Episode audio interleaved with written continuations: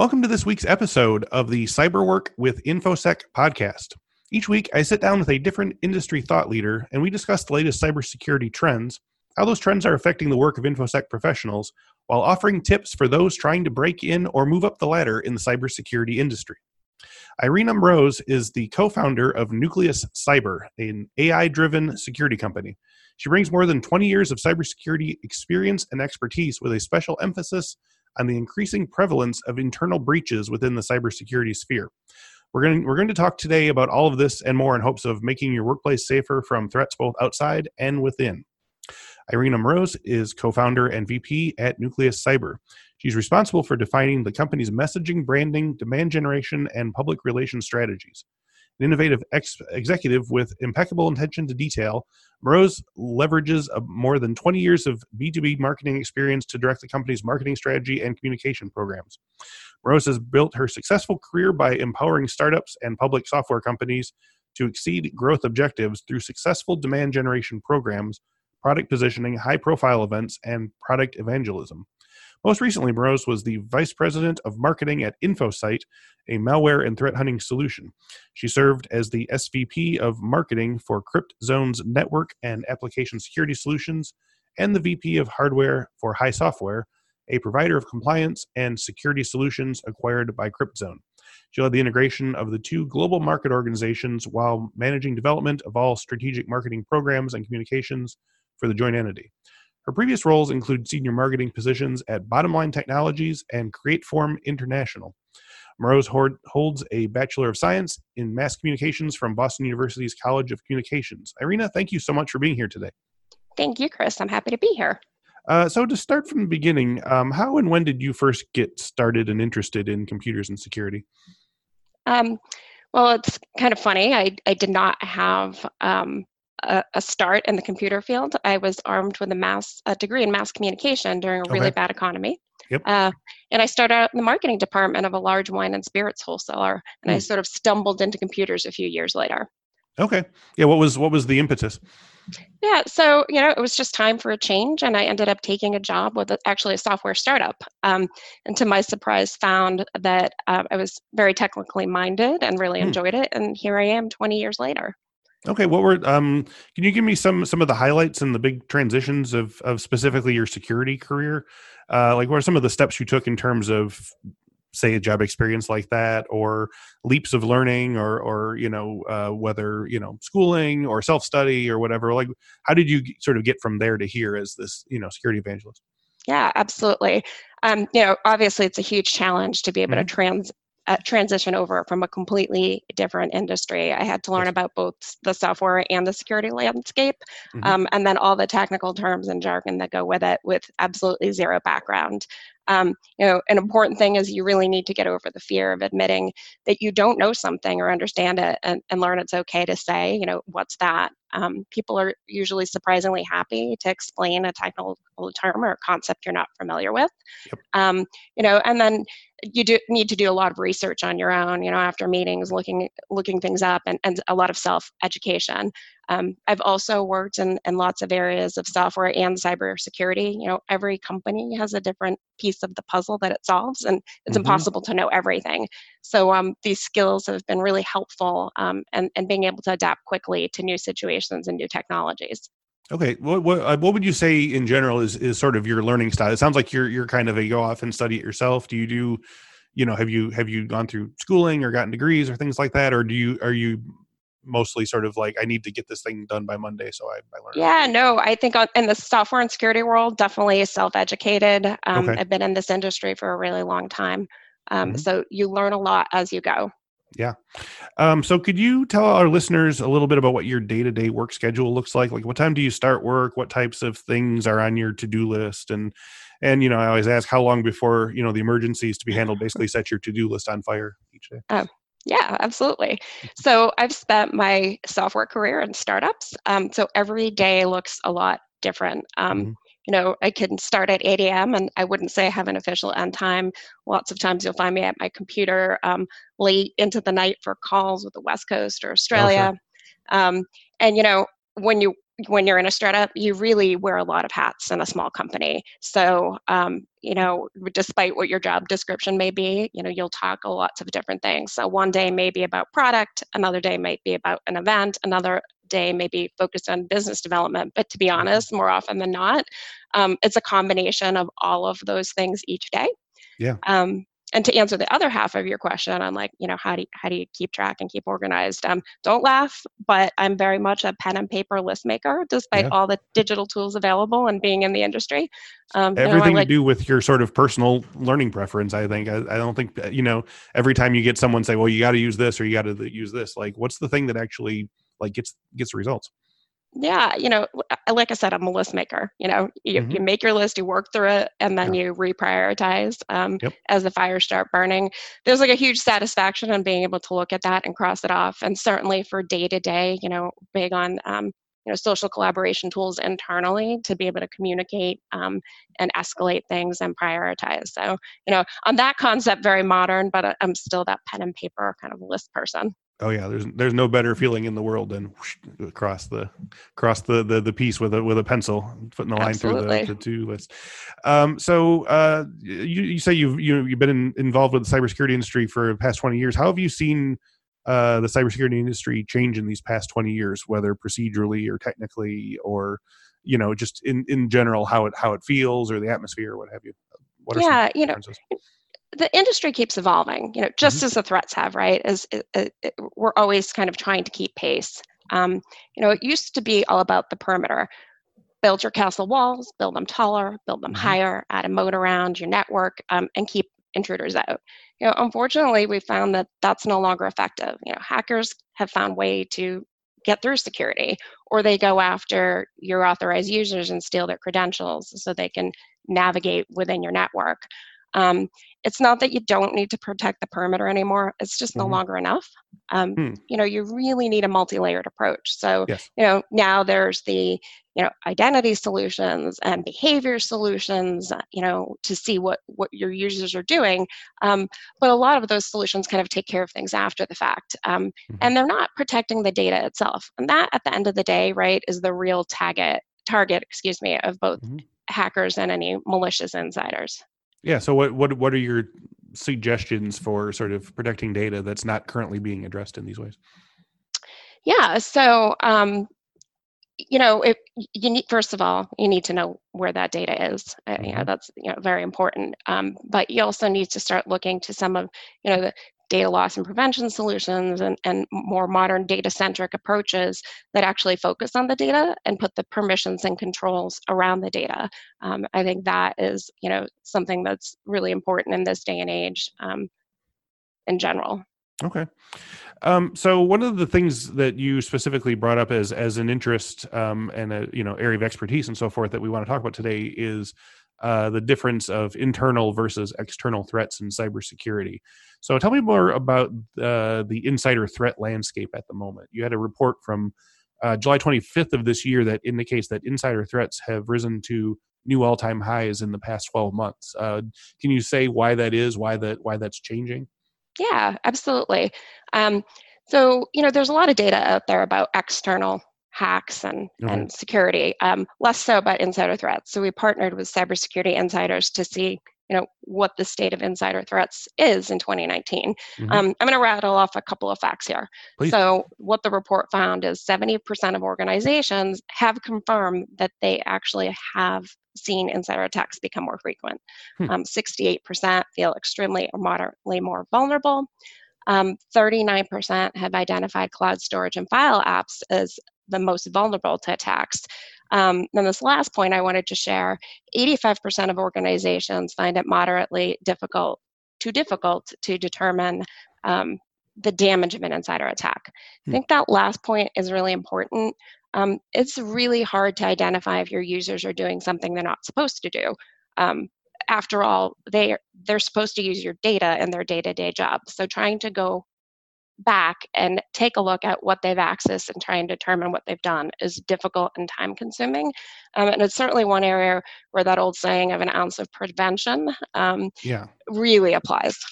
Hmm. Okay.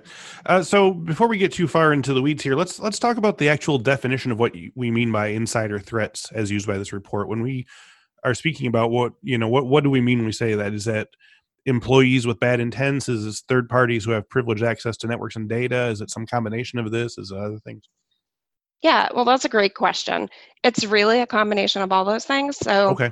um, your malicious insiders are your your employees, your internal users who are Right. looking to steal your information and use Yes. it for personal gain. So, I think like credit card numbers, social security numbers, you know, where they're going to steal that data and Yep. commit fraud and to put money in their pocket.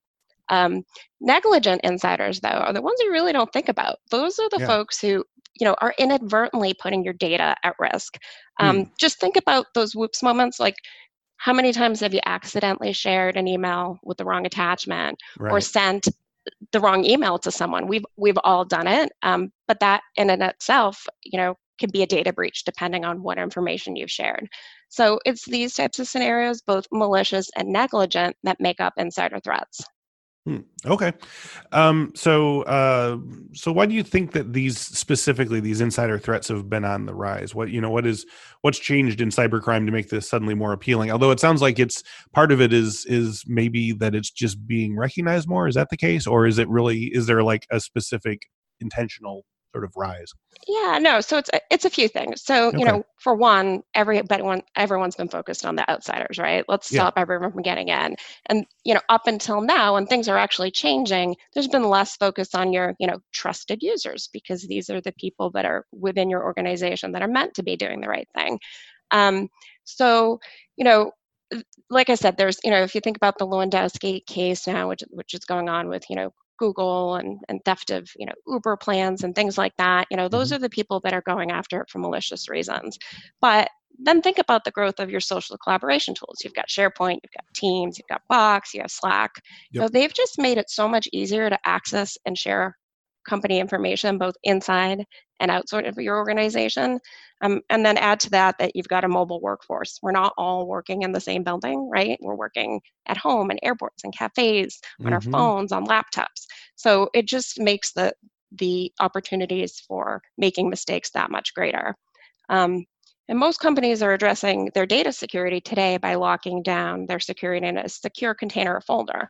But they're not actually controlling what a, a user can do with the data. So if you have access to it, you can pretty much do anything you want with it. You can share it, you can download it, you can copy it.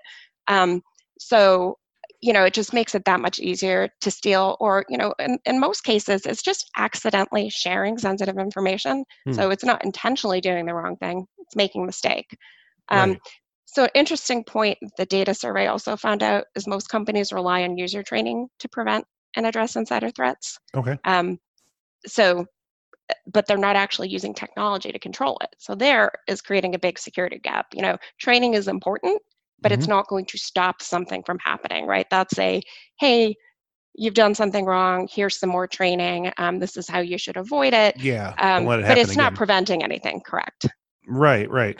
So, uh, uh, a lot of the things that you're sort of discussing here seem intangible, almost to the point of like I'm not really sure how to sort of, you know, it, like you say, you're you're inadvertently sending the wrong attachment, or you're inadvertently sharing the wrong data with the wrong, you know, person. So, what are what are some of the primary weak points that you're seeing in terms of, you know, insiders being able to breach a security system, and and you know, how do you sort of deal with these sort of scary intangibles? Yeah.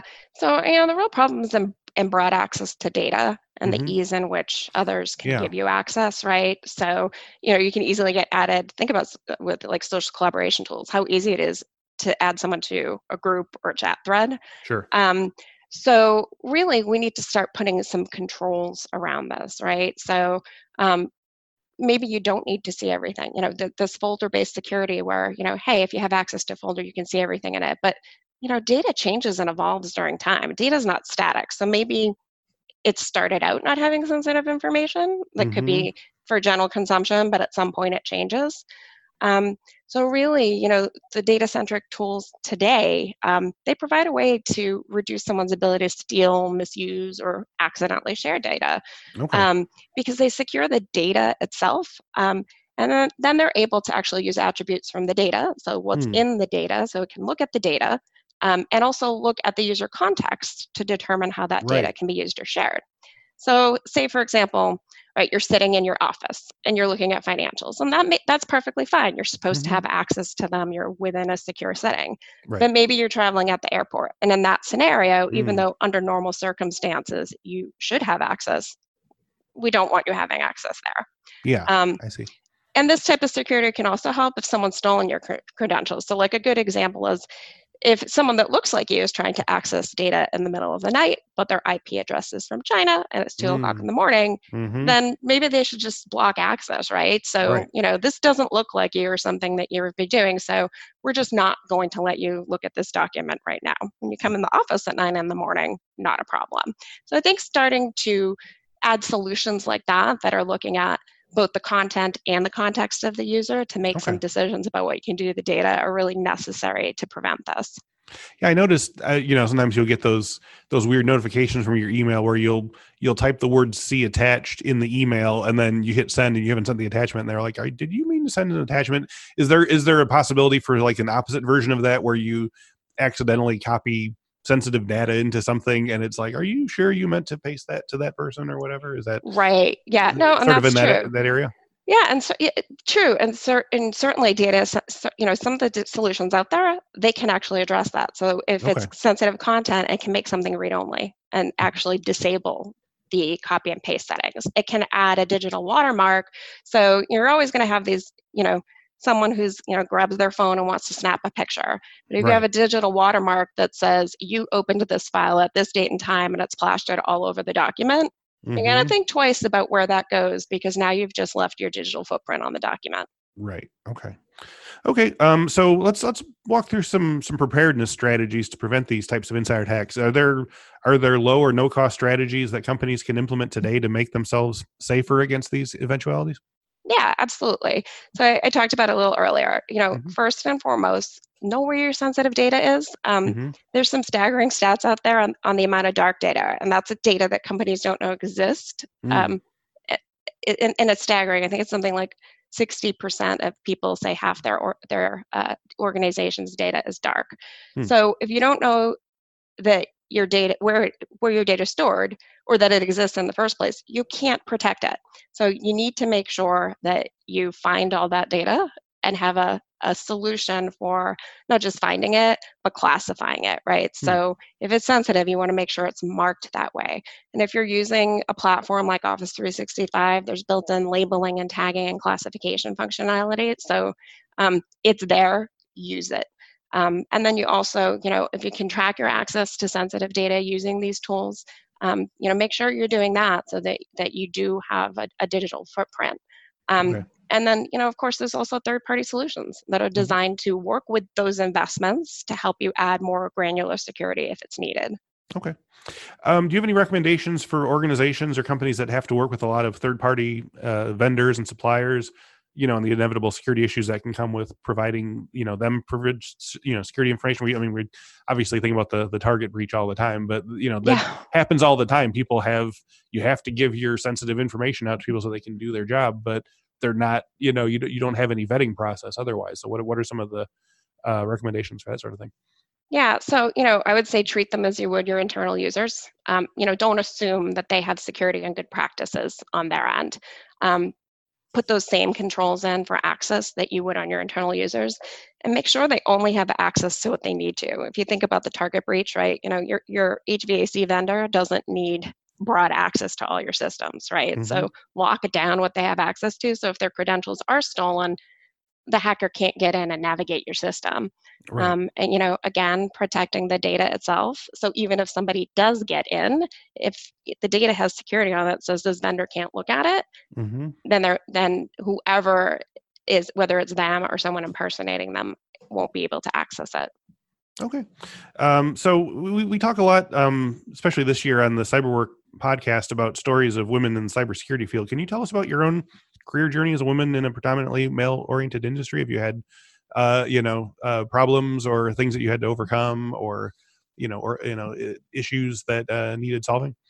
Um, Yeah. So know, it's funny. The two ind- industries that I've spent my career in um, have actually been male dominated. Mm-hmm. I've worked with some fantastic guys and some not so great. Um, sure. You know, I definitely feel like I've had to work harder to prove myself and be taken seriously, um, especially when, and especially in a startup environment, um, you may literally be the only sitting, woman sitting around a meeting table. Right. Um, you know, I think it's also hard to find work life balance being a mom. You know, you want to be taken seriously at work, yeah. but you still have home obligations. Um, mm-hmm. Um, and I've certainly found that a lot of men that I've worked with who maybe have um, wives that are, you know, staying at home are not so understanding of the juggling act. Um, right. You know, that said, I'm lucky. I've actually worked with the same CEO at multiple companies who's mm-hmm. been very supportive and encouraging.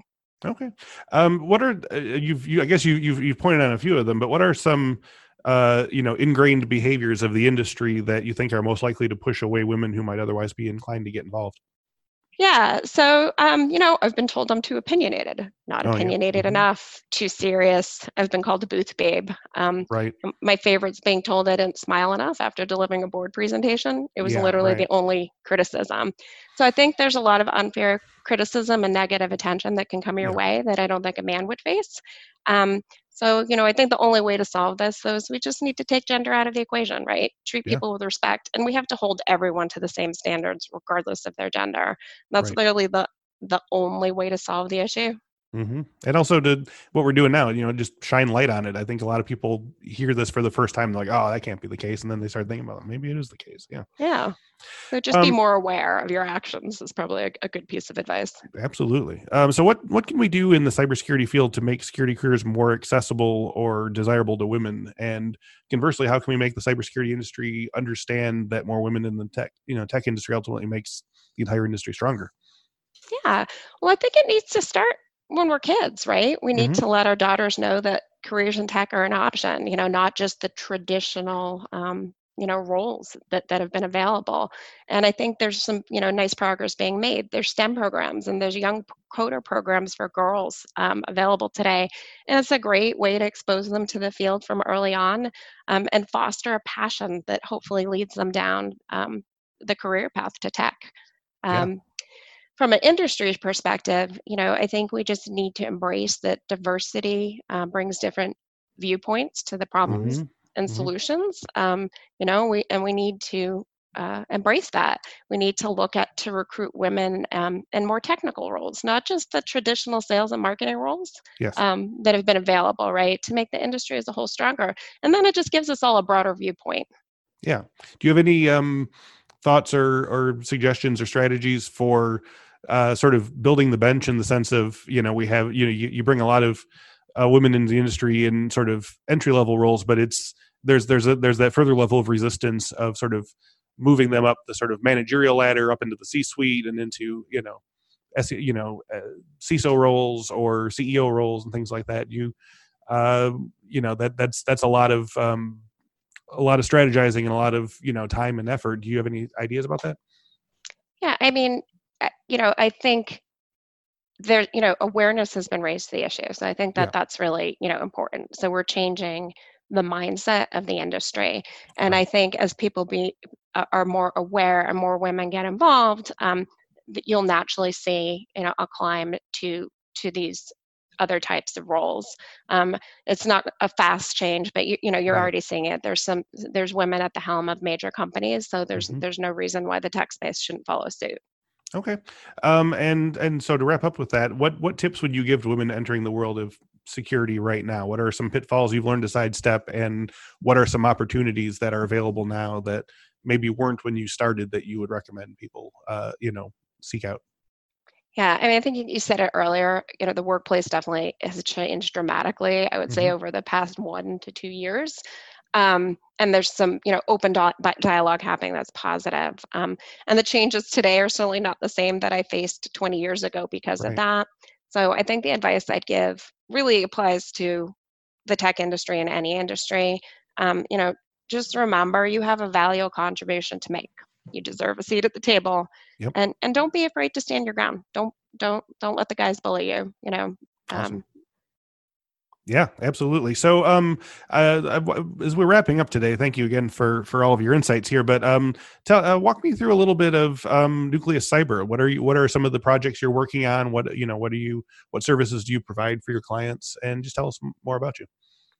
Yeah. So, Nucleus Cyber um, is a data security company, mm-hmm. um, and they the you know solution is focused around uh, Microsoft and collaboration tools. Um, okay. And and the idea is to you know put that sec- security you know around the data and and how do you collaborate securely, right? How do you embrace collaboration but make sure that your data stays secure and is only op- you know shared with the right uh, folks. You know it, it can be done. Okay. Um, and if people want to know more about Irina Mroz or Nucleus Cyber, where can they go online? Um, you can find me by na- my name, Irina Mroz, on LinkedIn. Um, okay. And the last name is spelled M R O Z. It's an unusual one. Um, or you can visit nucleuscyber.com uh, to learn more about the solutions okay. Um, and hear more about my viewpoint on our blog. Cool. All right. Uh, Irina, thank you so much for joining us today. Thank you. It's been a pleasure. Uh, it's been great talking to you. And thank you all today for listening and watching. If you enjoyed today's video, you can find many more on our YouTube page. Just go to youtube.com and type in cyberwork with InfoSec to check out our collection of tutorials, interviews, and past webinars. If you'd rather have us in your ears during your workday, all of our videos are also available as audio podcasts. Just search Cyberwork with InfoSec in your favorite podcast catcher of choice. To see the current promotional offers available to listeners of this podcast, go to infosecinstitute.com slash podcast. We've been talking about this for the last couple weeks, but we have a free election security training resource uh, which you can download to use to educate your local poll workers and volunteers on the cybersecurity threats that they could face this election season. For more information about how to download your training packet, visit infosecinstitute.com forward slash IQ forward slash election dash security dash training or click the link in the description. Thank you once again to Irina Mroz, and thank you all for watching and listening. We'll speak to you next week.